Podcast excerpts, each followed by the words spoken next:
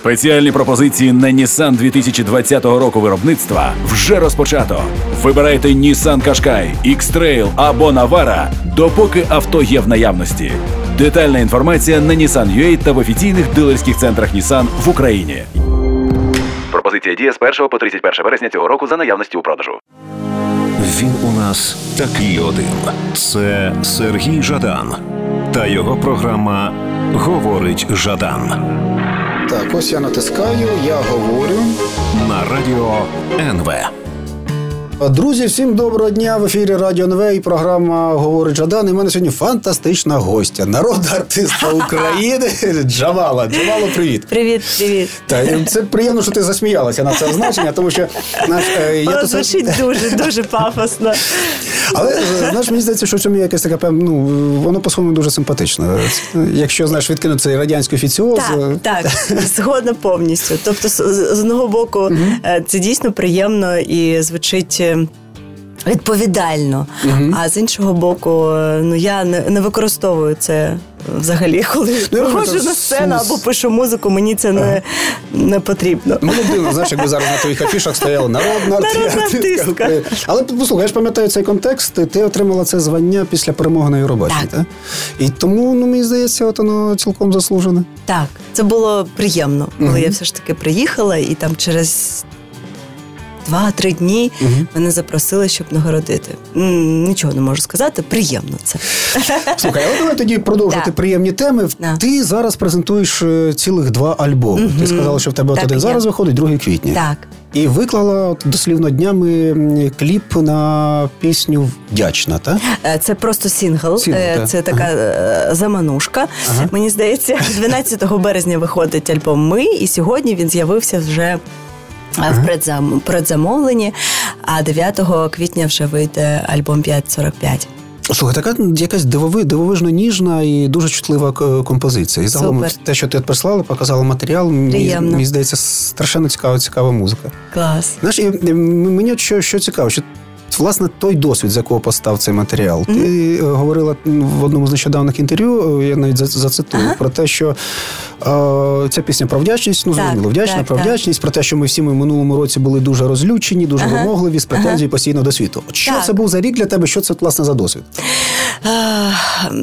Не знаю, як в тебе було. В мене постійно якісь скарги в цьому році, вони... Звісно, рік не з найкращих. Це вже, я буду, напевно, якась там тисячна людина, яка це скаже. Але, звичайно, важкий з усього. З екологічного, з екологічної сторони здоров'я, роботи. Дуже багато таких є факторів, які були неприємні і неприємними в цьому році. І люди постійно ж, вони, така психологія, ми ж хочемо дійсно звинуватити когось, це ж така наша природа. Нам від цього легше, коли ми скажемо, от винні ті.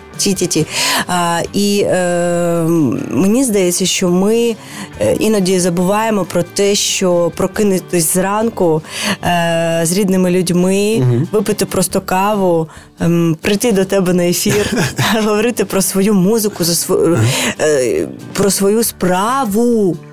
Це ж просто неймовірне щастя, насправді. Ти можеш говорити про те, що ти пишеш, що ти існуєш. І я щаслива від цього. Так, у мене є... багато якихось там складнощів в житті. Кожного дня я стикуюсь так само, і битові, і діти хворіють, і сопліві, і таке інше, і таке інше. Тобто, я, як звичайна людина, так само переживаю різні складнощі. Але є завжди за що сказати дякую. Я дякую своєму чоловіку, що він... не знаю, приймає мою творчість, любить,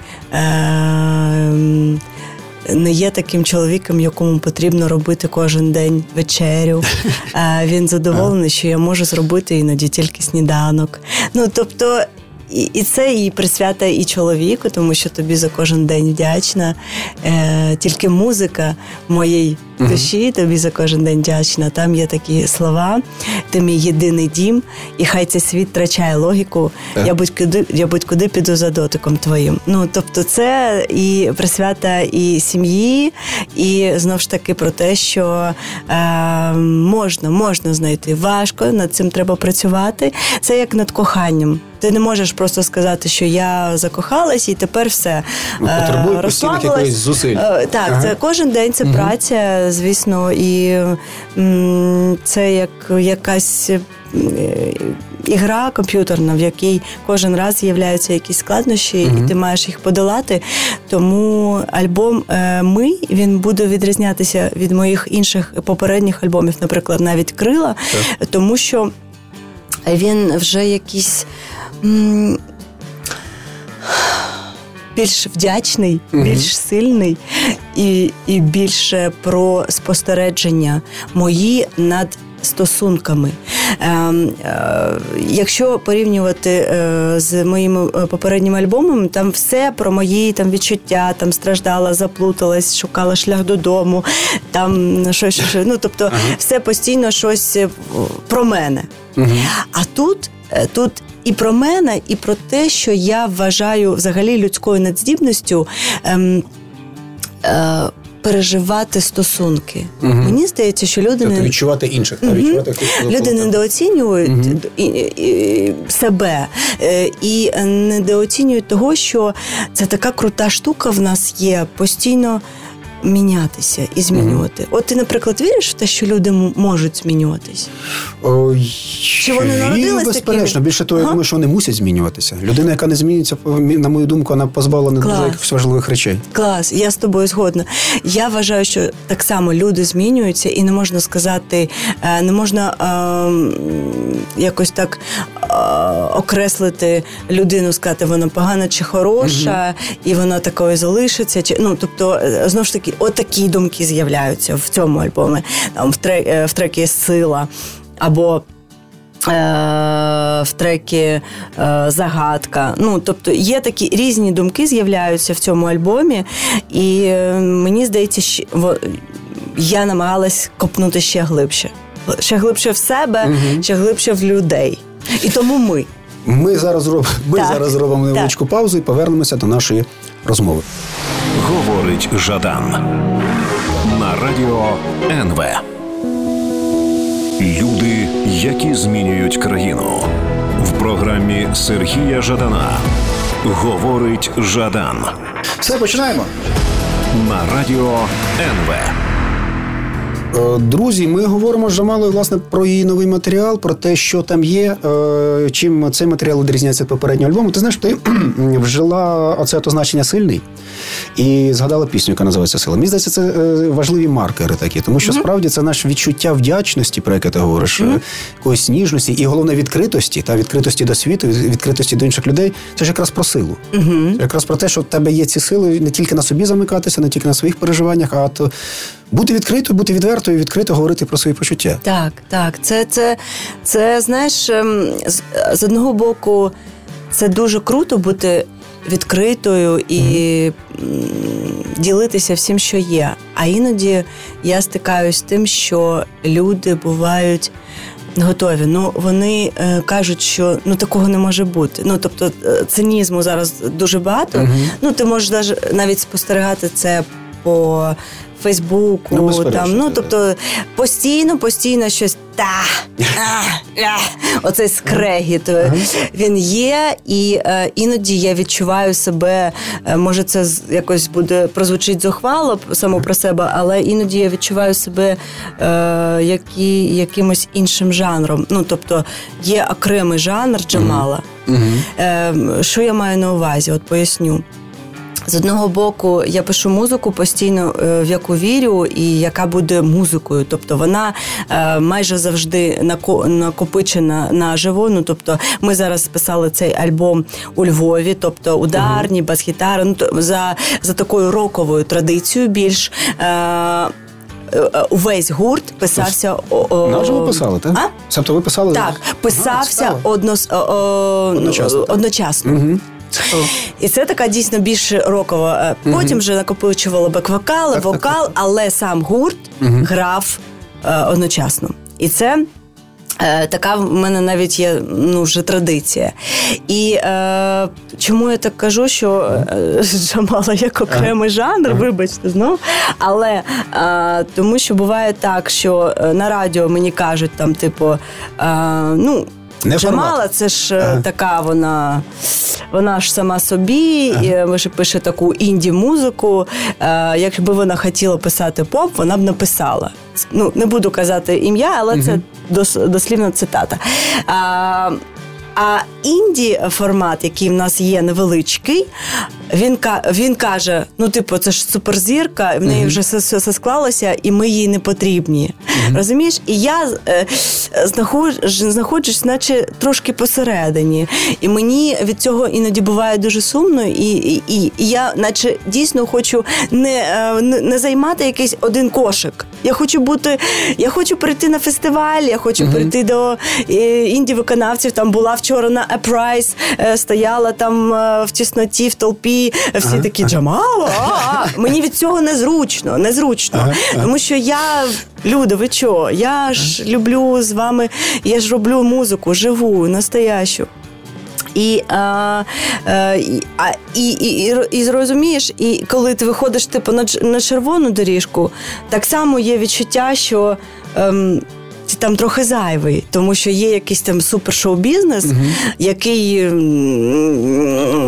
відчуває себе дуже круто, а ти наче трішки з іншої планети, і вони відчувають, що ти так само наче непотрібний.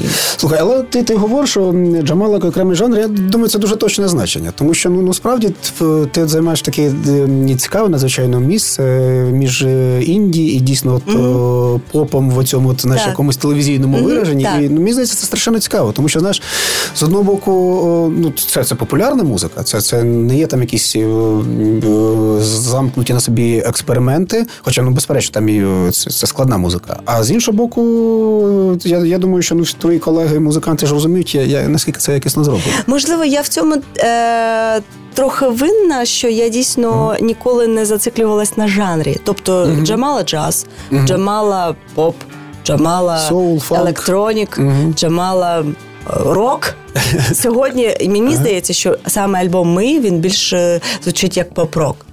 Це моє таке відчуття. І він такий більш російською хльосткий. От такий він більш такий по звучанню. І, можливо, в цьому я винна, що не даю можливості зачепитись, яка ж я насправді.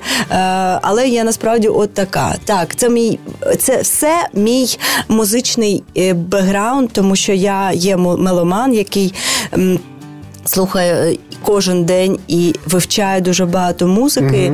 І більше того, мені ніколи не заважало моє академічне освіта, академічна освіта мені ніколи не заважала. Навпаки, я зараз навіть трохи секретів тобі. Давай. Зараз працюю. Нещодавно зустрічалася з Кирилом Карабицем. Це видатний диригент. Знаємо, любимо, звичайно. Син видатного Карабіця Івана. І ми зустрічались з ним, і він прилетів з Парижу, і, ми розмовляли з ним, і він каже, там поїхав туди, поїхав сюди, навіть коли під час пандемії. Я думаю, Боже, як нам не вистачало, як засумувала за такою свободою. Свобода руху, тобі потрібен аранжувальник? Так, давай телефонуємо в Британії, у мене є там знайомий.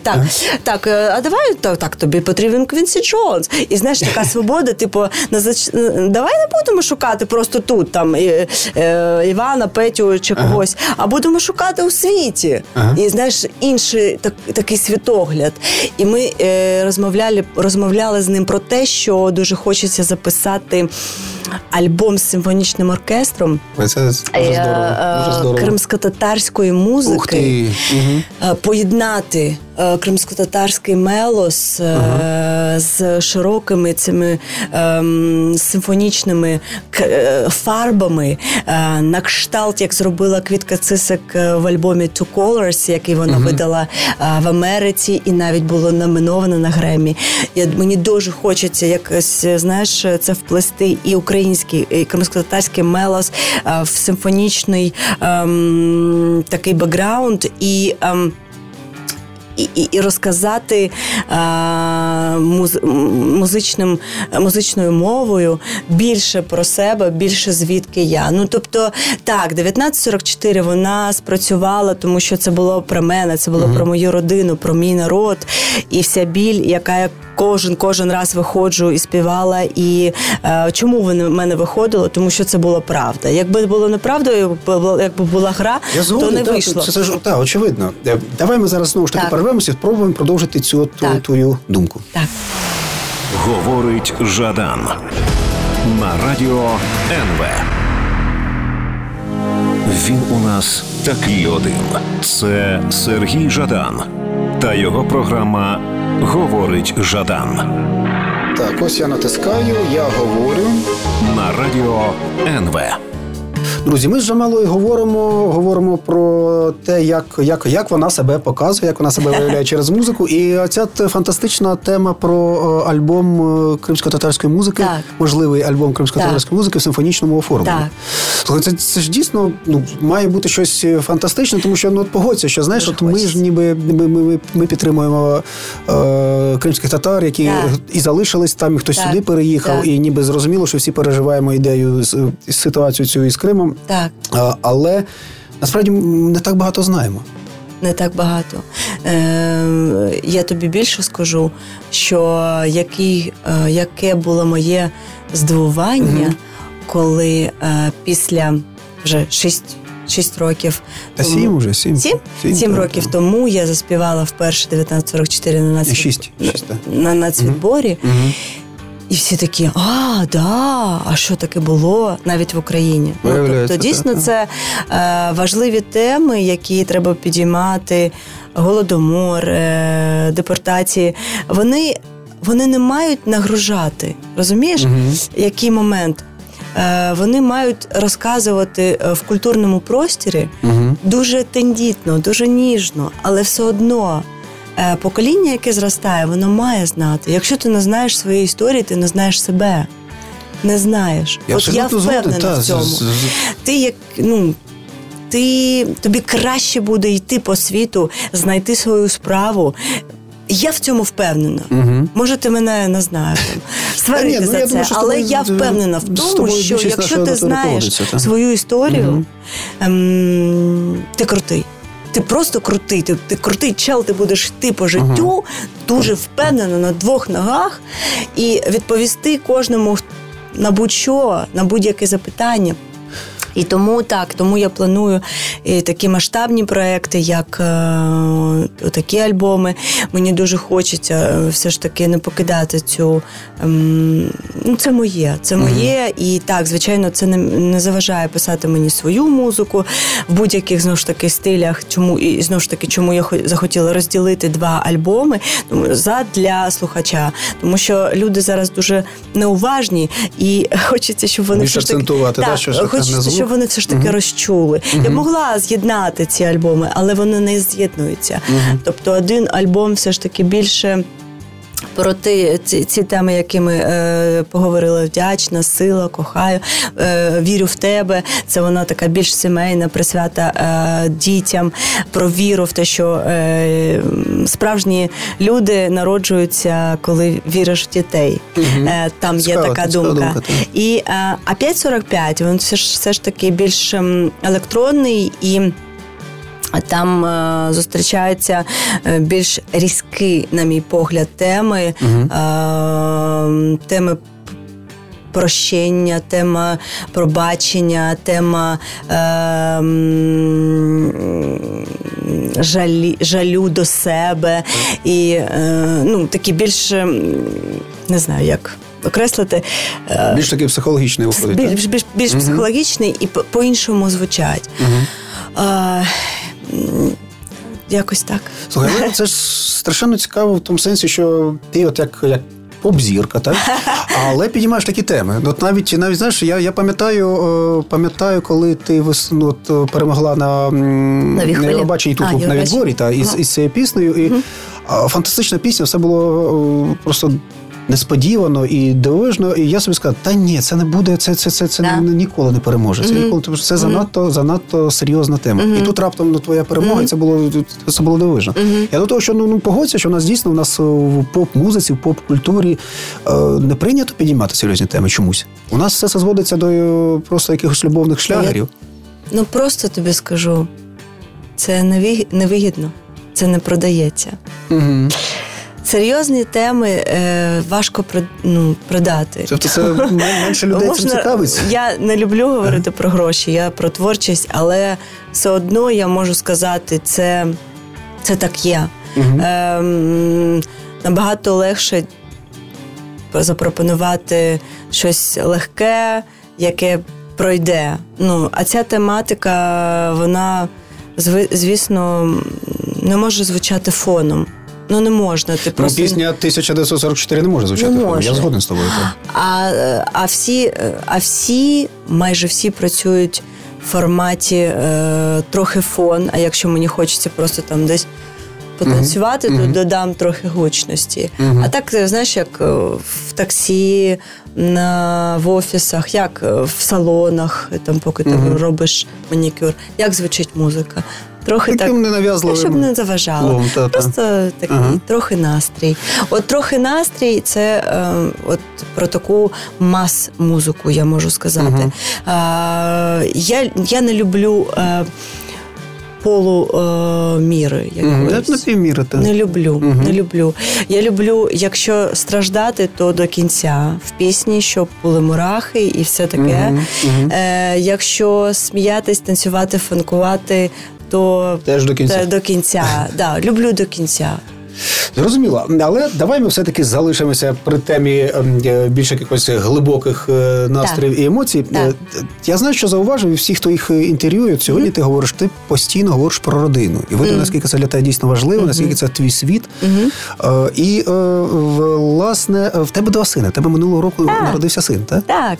Йому зараз 8 місяців. І це мої крила, моя сила, моя віра, моя любов. Ти знаєш, колись я дуже любила групу Fugees і співачку Ларен Хіл. Я просто дуже захоплювалась її співом, і потім вона так співала і пропала. Думаю, боже, вона ж супер крута, вона ж там може задати Б'йонсі там нараз. І я так переживала, знаєш. І потім я дізналась, що вона народила одного, другого, третього і сказала, що їй музика якось не цікава. І ти знаєш, я не буду зараз цього казати, я дуже люблю музику, я музикант, і для мене сцена – це моє життя. Коли був час оцей, коли взагалі ми не виступали, і потім був в мене концерт 27 серпня в Ботсаду на мій день народження, це була якась просто, я не знаю, вулкан. Ура! Сцена. Дуже важко мені далося це безсення. Я переживала. Але, можу сказати... Джамала, перепрошую, давай я тебе зараз переб'ю. Прошу вибачення. Ми перервемося на музичну паузу, а потім ми повернемося до цієї теми. Говорить Жадан. На Радіо НВ. Люди, які змінюють країну. В програмі Сергія Жадана. Говорить Жадан. Все, починаємо. На Радіо НВ. Друзі, ми далі говоримо. Я тебе перебив. Вибач, будь ласка. Ти розповідала про безсення. Я безсення. І дуже важко це далось мені. І в цей момент Дійсно, чому я згадала Ларен Хіл, тому що от є такі артисти, співачки, які дійсно занурюються в родину і уходять. Угу. Ну, тобто вони відчувають, що їм більше немає чого сказати, і їм в них все є і вдома. Угу. А я навпаки, я надихаюсь новою собою. Uh-huh. Новою собою, тому що uh-huh. я вивчаю себе як мати, я вивчаю себе як дитина, тому uh-huh. що з дітьми ти стаєш дитиною 100%. Ти або стаєш на той же самий рівень, або смерть. Тому що якщо ти не зможеш пояснити дитині її світоглядом щось, ну, ти будеш просто заплутаєшся. І тому ти маєш стати дитиною, стати відповідальним і стати дитиною. От такі протиріччя, вони зустрічаються постійно в родині, постійно. Слухай, це дуже цікаво, що ти вжила слово «відповідальність». Я mm-hmm. бачу, що ви з старшим сином так. взяли участь у цьому віртуальному мітингу на підтримку так. тварин, здається, mm-hmm. так? Mm-hmm. І це ж теж це елемент виховання, наскільки я розумію, ця тема екології, тема природи, тема взаємодії з світом, це ж для тебе не порожні слова, це теж частина твого світогляду. Так. Ти це передаєш дітям. Так, обов'язково. У мене є книжки, ми так само вивчаємо тварин, і звичайно, йому ще немає 3, але все одно я намагаюсь пояснити, що це наші найліпші друзі, угу. і їх треба так само поважати, любити. Мені здається, що коли ти все ж таки навчаєш дитину поважати найменших, слабкіших, угу. Вона, ну мені хочеться вірити, вона буде доброю людиною. Uh-huh. Це не порожні слова, це, звичайно, мене так навчало. Я вдома... А, до речі, розкажи, як тебе виховували? У нас було постійно дуже багато тварин, ага. Таких звичайних. Пси, коти, хомячки. Пси, коти, хомячки. І, звичайно, я пам'ятаю, як я лікувала ліс. Що це було? Ага, у нас був поряд такий невеличкий парк, ліс, і там були дерева, дуже багато дерев, які, знаєш, в них є, я не знаю, як це називається цей вид, але в них була така смола. Угу. І мені здавалося, що це дерево хворіє. Я брала йод, я мазала, забинтовувала кожне дерево. Забинтовувала дерева? Так, я до початку школи я йшла це. Потім всі дізналися про моє таке хобі. І я зрозуміла, і мені пояснили, що вони не хворіють, а це просто така нормальна їх історія. Mm-hmm. Але я переймалась дуже. Я підбирала всіх пташок, яких там підбили хлопці. Mm-hmm. Я їх лікувала. Я пам'ятаю, коли я пасла баранів, і це була моя дійсно перша така відповідальна робота. Mm-hmm. В 9 років у нас було 5 вівець, і я мала їх випасати після школи. Десь 2 години я виходила, там був виноград у нас, і я мала їх випасати, там, скільки вони там, 2 години, 3 години вони мали поїсти. І для мене це було відповідально, я відносилась до них, угу. як, не знаю, як до людей. Як до друзів. До друзів. Ага. Я їм співала, я їм розповідала. Я співала. Я можу сказати, що вони були моїми першими слухачами. Ага. І, ти знаєш, в мене був навіть такий прикольний випадок, коли я ще не виступала і співала тільки вдома для батьків. Але я виходила, коли випасала вівець, то там були гори, і там був вже... такий, наче амфітеатр, тому що була дуже добра акустика. Так. І коли ми один раз їхали з мамою до Алушти, а я жила в селі Кучукозєнь, Малорічинське, mm-hmm. і там десь 30 хвилин до Алушти треба було їхати, ми стояли на голосах, чекали на якусь там машину попутну, і зупиняється машина, зупиняється авто, і водій каже: «Сідай, співачка». А мама така, а звідки ви знаєте, що вона співає? Ну як звідки? Знаєте, в мене там, де наприкінці там вулиці, в горах є такий дім, там як дача. І я знаю приблизно, коли вона там приходить, і я сідаю собі, беру стілець і слухаю її пісні. Це теж один з перших слухачів. Знаєш, мені шкода, що тоді не було айфону, і щоб це все записати. Але я дуже багато пам'ятаю, відчуття, що мені просто подобалось співати про все, що я бачу. Сонечко, там, трава, та-та-та. Я не можу сказати, наскільки були видатні ці пісні, але те, що вони були, це 100%. Ти імпровізувала, складала? Імпровізувала, так. Імпровізувала дуже багато, і це була така моя мрія, бути співачкою. Я уявляла себе на великій сцені. Я постійно кожного дня співала вівцям цих пісень. І знову ж таки, повертаючись до того питання, для мене було і моїй сім'ї, незважаючи на те, що ми не вегетаріанці, не вегани, але мій батько, коли він навіть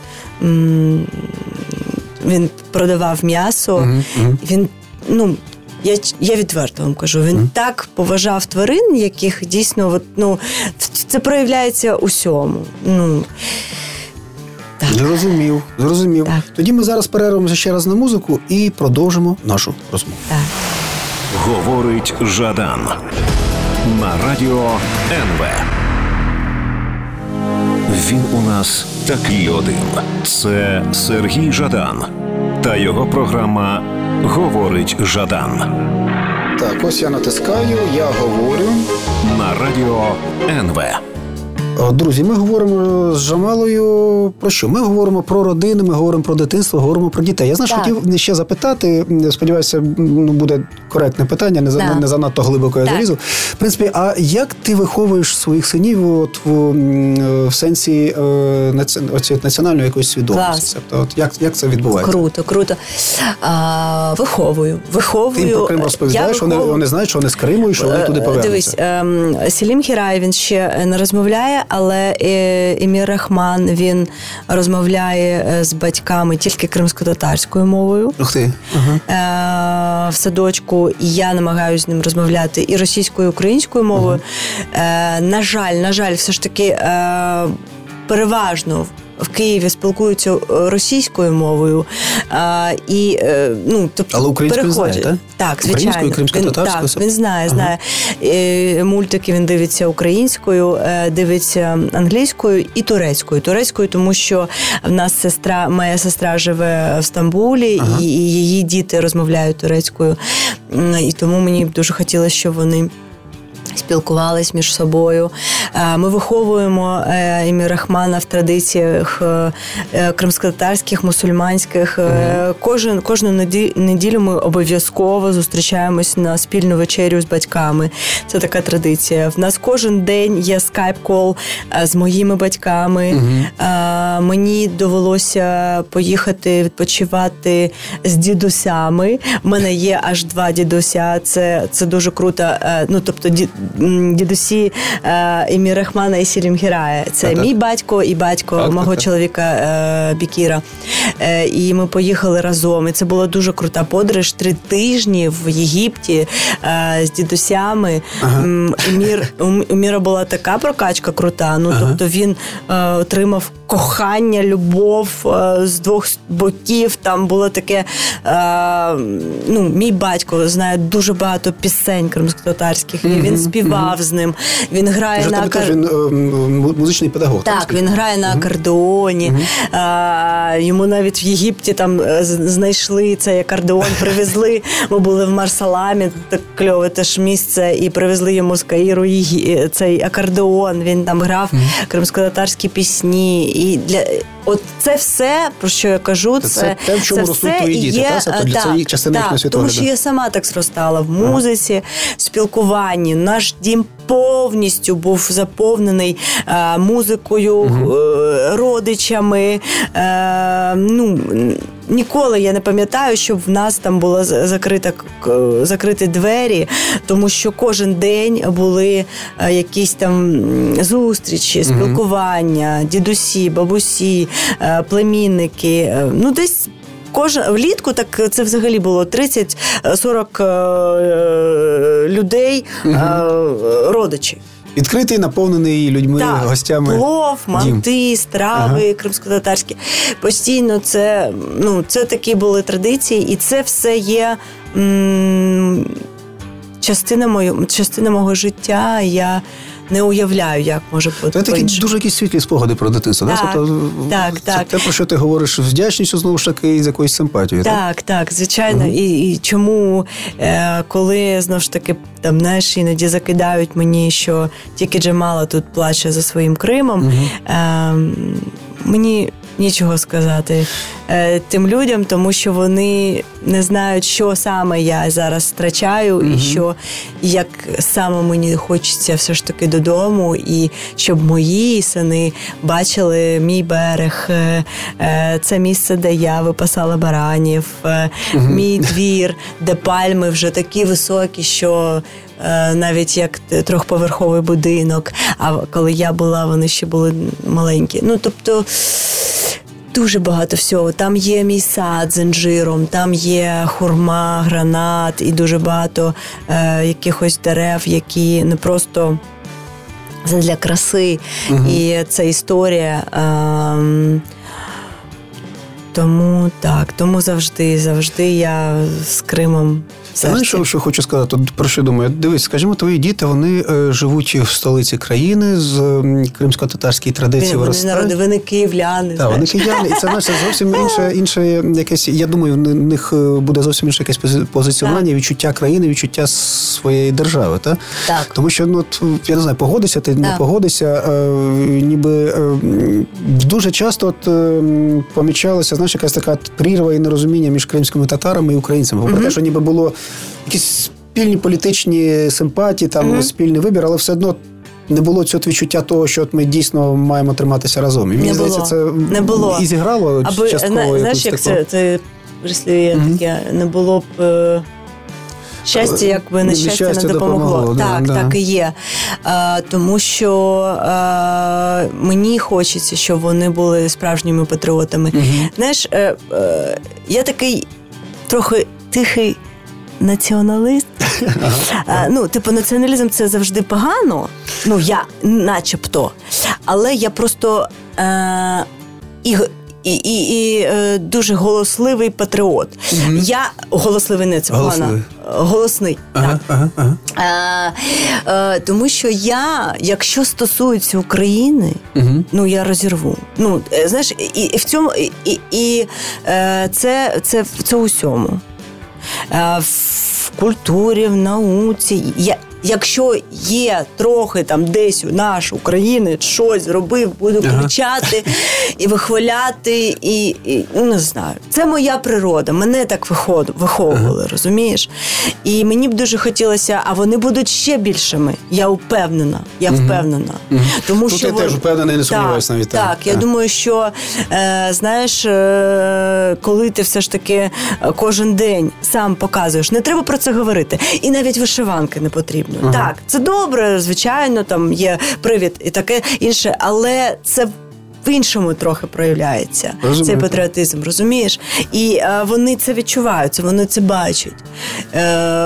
Є якісь дати, які маємо знати, святкувати, згадувати. Такий травень, щоб не було цих двох стандартів. Тому що зараз, мені здається, ми просто потопаємо в двох стандартах. В чорно-білому розумінні світу. Так, так. Давай ми зараз теж перервемося і повернемось потім до нашої розмови. Говорить Жадан. На Радіо НВ. Люди, які змінюють країну. В програмі Сергія Жадана. Говорить Жадан. Все, починаємо. На Радіо НВ. Я, знаєш, хотів тебе запитати, знову ж таки, це, знаєш, не питання про політику буде, а скоріше теж про твоє особисте сприйняття. От ми говоримо про твоє дитинство, ми говоримо про Крим. Ти, в принципі, спробуй згадати своє дитинство, бо там підлітковий вік, як звідти тоді бачилася Україна, як звідти тоді от бачився Київ, скажімо. Знову ж таки, не в політичному плані, скоріше, було відчуття того, що ми одна країна, на суто такому приватному особистому. Дуже круто, я пам'ятаю, так? Я пам'ятаю, все дуже добре. Для мене був Київ як Голлівуд. Цікаво. Не менше. Ага. от з села свого я мріяла вступити до Національної академії Чайковського, а нині тоді консерваторія. Ні, зараз так само академія. Я просто мріяла про те, що я сюди приїду. Спочатку я мріяла про Глієра, а потім вступила до академії. І для мене це не менше, ніж там, не знаю, Берклі чи якийсь там заклад американський. Тобто я бачила Київ як величезне місце, де можна втілювати свої мрії, реалізувати. І я пам'ятаю свій перший майданчик під час вступу в академію. В мене ще були вступні, мені 17 років, і я пам'ятаю, що оголосили джазовий фестиваль в Маріїнському парку. І я побігла туди і вибігла на сцену, де був джем-сейшн, і прийняла в ньому участь. І пам'ятаю, наступного дня вже там якась газета написала про мене. І я була в шоці, тому що, а як дізнаються в консерваторії? Ну, я ж нікому не сказала, що я співаю джаз. А там не можна про це казати. Я ж вступаю до академічного. А чому не можна? Тому що я вступаю до академічного співу. Ти знаєш, така просто радянська ще штука залишилась. Типу, сьогодні ти співаєш джаз, а завтра родину продаш. Отака штука.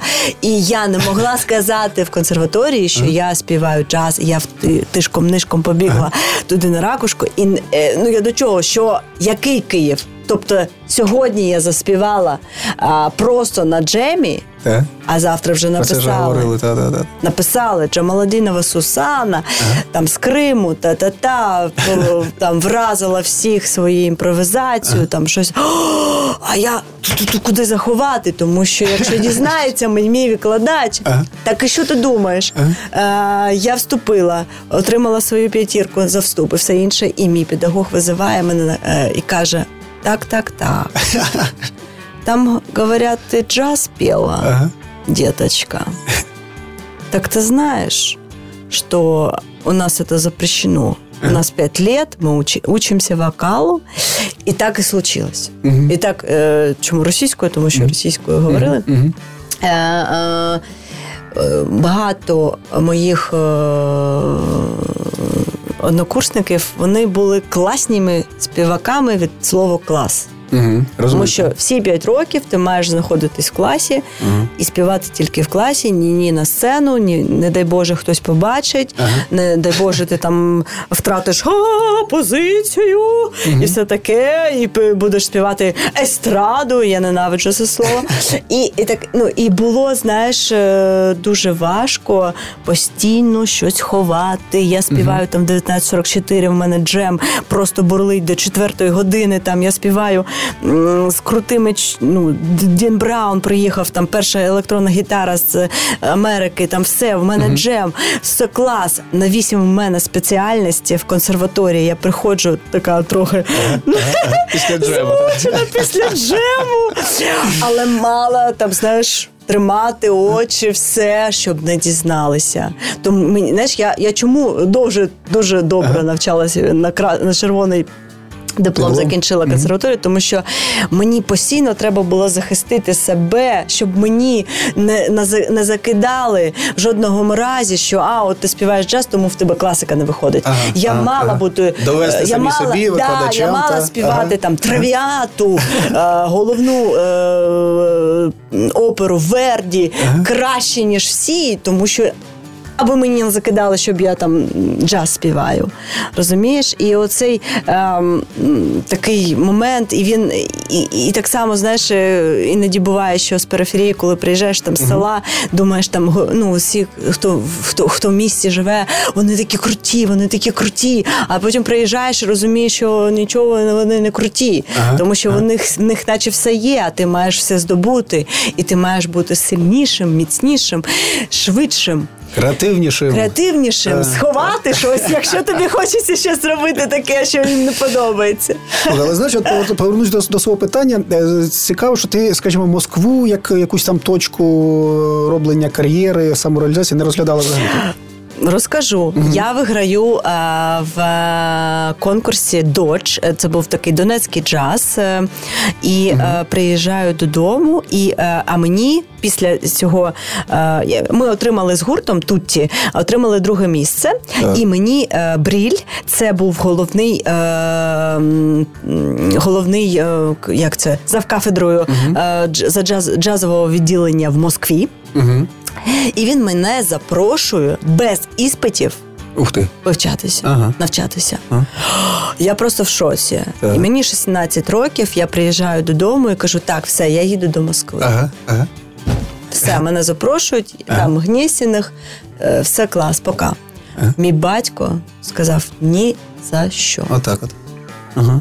Я тебе краще пущу в Америку, куди хочеш, тільки не в Москву. Для нього це було принципове питання? Для нього було це принципово. Знову ж таки, як це, як такий, знаєш, трохи вернемось до першого того попереднього запитання, що для мене родина, що для мене сім'я, да? І як виховується це, знову ж таки, цей патріотизм і... Це цікаво. Давай ми зараз зробимо паузу і повернемося, бо це дуже хочеться, щоб ти це проговорив. Так. Говорить Жадан на Радіо НВ. Він у нас такий один. Це Сергій Жадан та його програма «Говорить Жадан».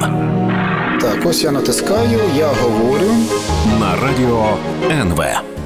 Друзі, ми говоримо з Джамалою про родину, про традиції, про виховання і про те, як, в принципі, важливо, щоб наші батьки нас керували, щоб це було правильно. І для них, і для нас. І ти знаєш, це був перший раз, коли я посварилася з батьком.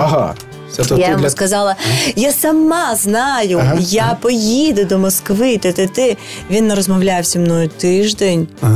І...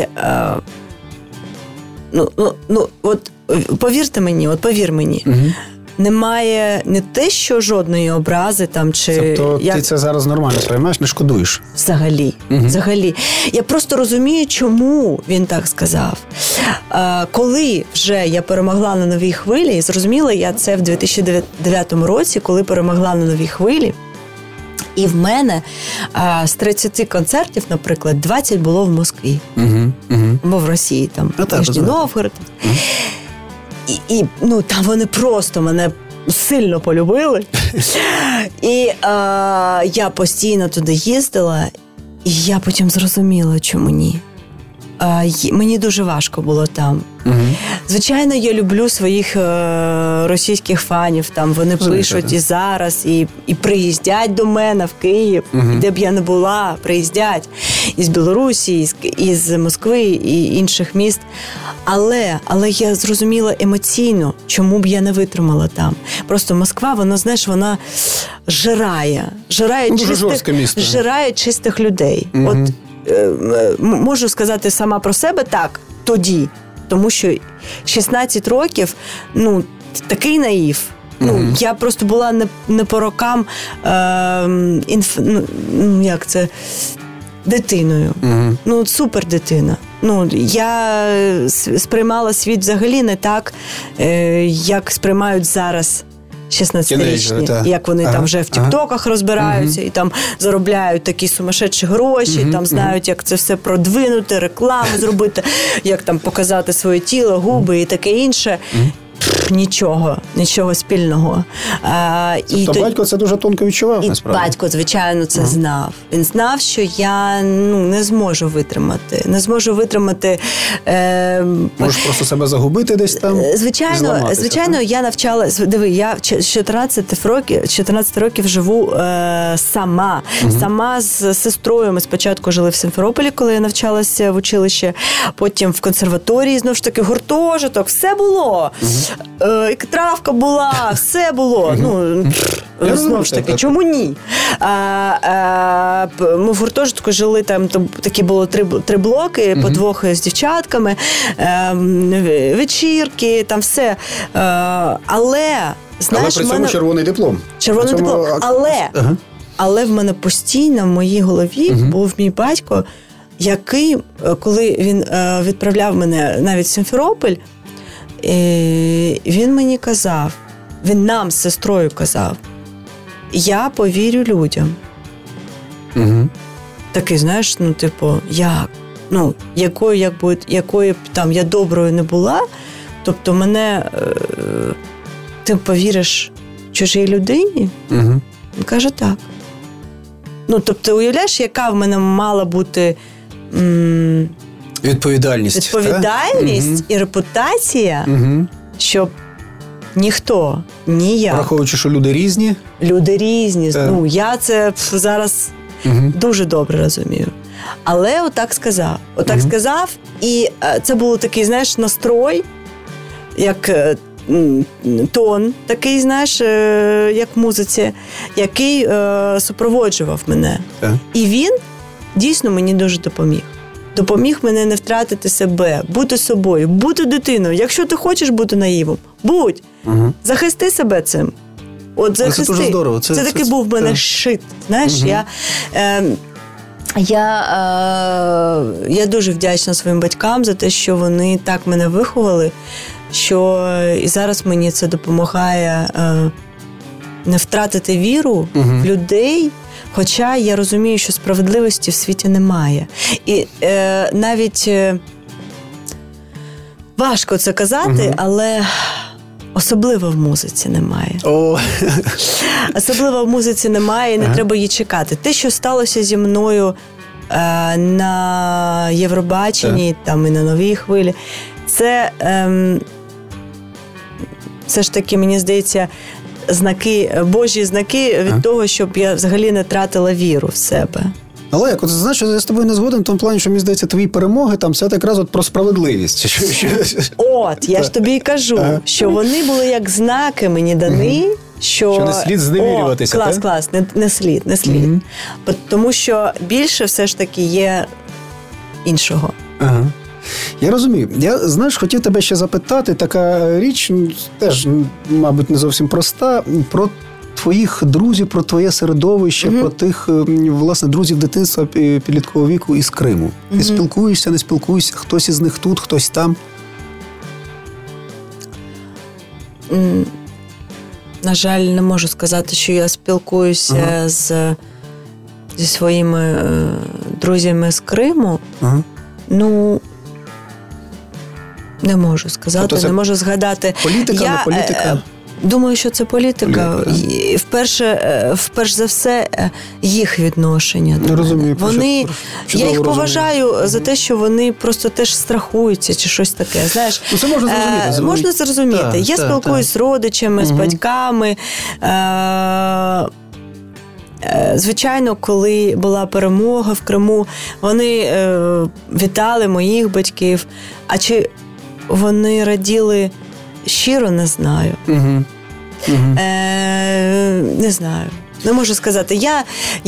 Мені краще рухатись вперед, і я собі так влаштувала свій світ, в якому мої друзі слухають мене, люблять мене. Може, це неправильно, але мені так легше жити. Я не хочу... І так дуже багато складнощів буває в житті. І краще себе все ж таки...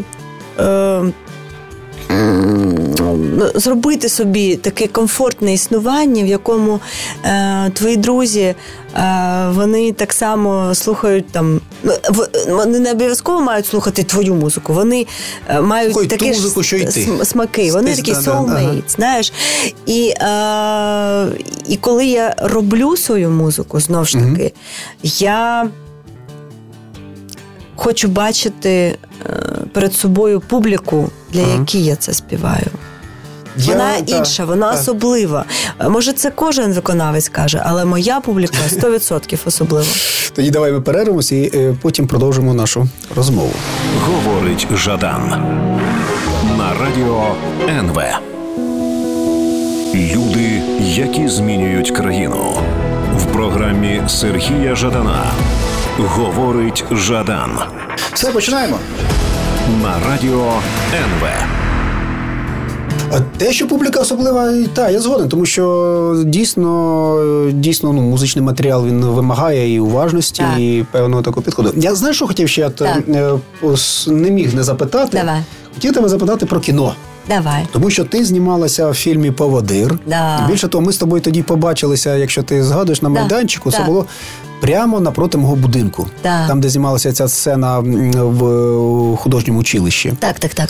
А для тебе цей досвід – це просто якийсь епізод, чи ти думаєш про продовження?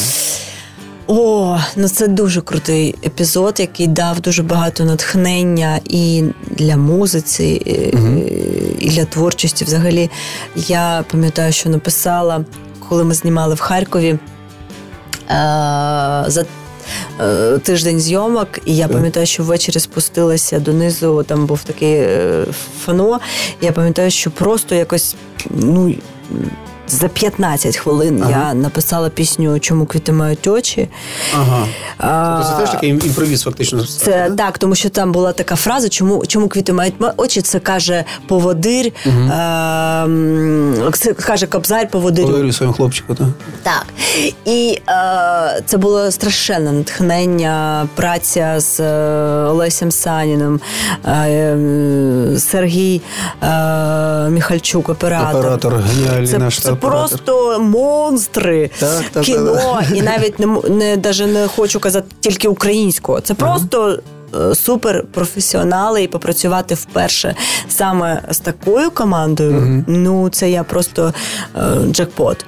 І, звичайно, я пам'ятаю, що була така страшна сцена, якщо ви дивились фільм «Поводир» з Володимиром, який був НКВДістом, і... Коли я, Ольга, знаю, що він має піти, дати наказ розстріляти кобзарів, і я відчуваю, що я якось хоча б трохи можу вплинути на нього, тому що він мене кохає, і це може бути якась зачіпка, так. І я пам'ятаю, що я хапаю за нього і кажу: Володю, що ти хочеш, щоб я зробила? Хочеш, я пам'ятаю, що я так готувалась до цієї сцени. Я була Ольгою в той момент. Я налаштувала. Цікаво. Я зрозуміла, що якби я могла тоді змінити... Знаєш, це як надздібність. Тобі дається надздібність змінити майбутнє. І ти знаєш, що від тебе залежить життя, там не буде депортації, не буде розстрілу, не буде голодомору. От уяви собі, це ж взагалі. І от в той момент я відчувала це. Ти щось таке відчувала, так? Так. Ага. Це звучить як божевілля, але мені здається, що актор не може бути небожевільним трохи. Я пам'ятаю, що я не була готова потім повернутися назад. Важко було, так? Ага. Мені потрібен був час. Слухай. Тобто актори, вони, напевно, вже... якось так загортовані, трохи збожевільнити, повернутись, знаєш, нещодавно оцей був фільм з клоуном, Джокер. І він розповідав, як важко йому було повернутися назад. Я не уявляю, як вони взагалі вертаються з такого. Тому що мені було важко навіть з цього фрагменту невеличкого, скільки там триває, 5 хвилин, 7 хвилин ця сцена. Але дуже важко було повернутися. Виходити з камери, виходити з кадру. Виходити з того стану. І я вдячна всій команді, Олесю, те, що повірив, те, що побачив в мене потенціал. Я б дуже хотіла продовжити зніматися. І було дуже багато у мене сценаріїв потім. Багато хто тобі пропонував? Так, присилають, потрохи там присилають, читаю. Але... я не можу погодитись після такого. Це дуже висока планка, безперечно. І такий фільм, який став подіяти. Якби в мене було щось там «принесі, подай» спочатку. А в мене вже така була роль. Така серйозна роль, так. Ольга і така тема, фільм, команда. Дуже багато моментів, які я просто не можу зрадити. Як я можу зараз знятися в чомусь? У мене навіть був такий випадок, коли я знялась, подивилась і сказала: мене там не буде. І це велике кіно. Брюссель, там колаба була дуже така серйозна. Я зрозумів. Іноземні режисери, все, але я побачила, сказала, ні, вибачте, будь ласка, мене там не буде. Зрозумів. Джамала, я що хочу сказати, наша розмова якось так природнім чином, непомітно, добігає кінця, і от я себе ловлю на думці, що сьогодні, мабуть, найважливішими словами, які в нас були, вдячність так. і сила. Так. І мені здається, що сила, яка виростає з вдячності, і вдячність, яка виростає з сили. Насправді, це якась мені дуже важливі речі. І те, що ти про це співаєш, те, що ти цим ділишся, мені здається, воно дуже важливе. Дякую. Дуже хочеться, щоб ви це послухали. І через пісні, дійсно, дуже довго можна говорити про альбом, але це не що, коли тобі не подобається музика. От, дуже хотілося б розмови розмовами, але дуже хотілося, щоб це зайшло в серце. І люди відчували все, про що ми зараз з тобою поговорили, родину, силу, патріотизм і таке інше, відчули в моїх піснях. Тобто що, слід тоді чекати завершення безсцення і якісь концерти? Ти вже плануєш виступи? Так, буде великий концерт 14 квітня, в жовтневому. Це, напевно, буде навіть 2 концерти, враховуючи зараз... враховуючи те, що зараз не можна наповнювати 100% зал, тільки на 50%. І буде тур Україною, тому що в мене там ще є борг за тур 10. Харків, там ще залишилися деякі міста. Тому я дуже хочу поїхати туром Україною і зробити презентацію 2 альбомів у Києві 14 квітня. Тож чекайте обов'язково на зустріч. Наживо це звучить набагато краще. Друзі, от на цій оптимістичній, життєрадісній, життєствердній ноті ми завершимо нашу розмову. У нас сьогодні в гостях була Джамала. Джамала, дякую тобі. Дякую дуже. Тобі. Дякую. Говорить Жадан на Радіо НВ.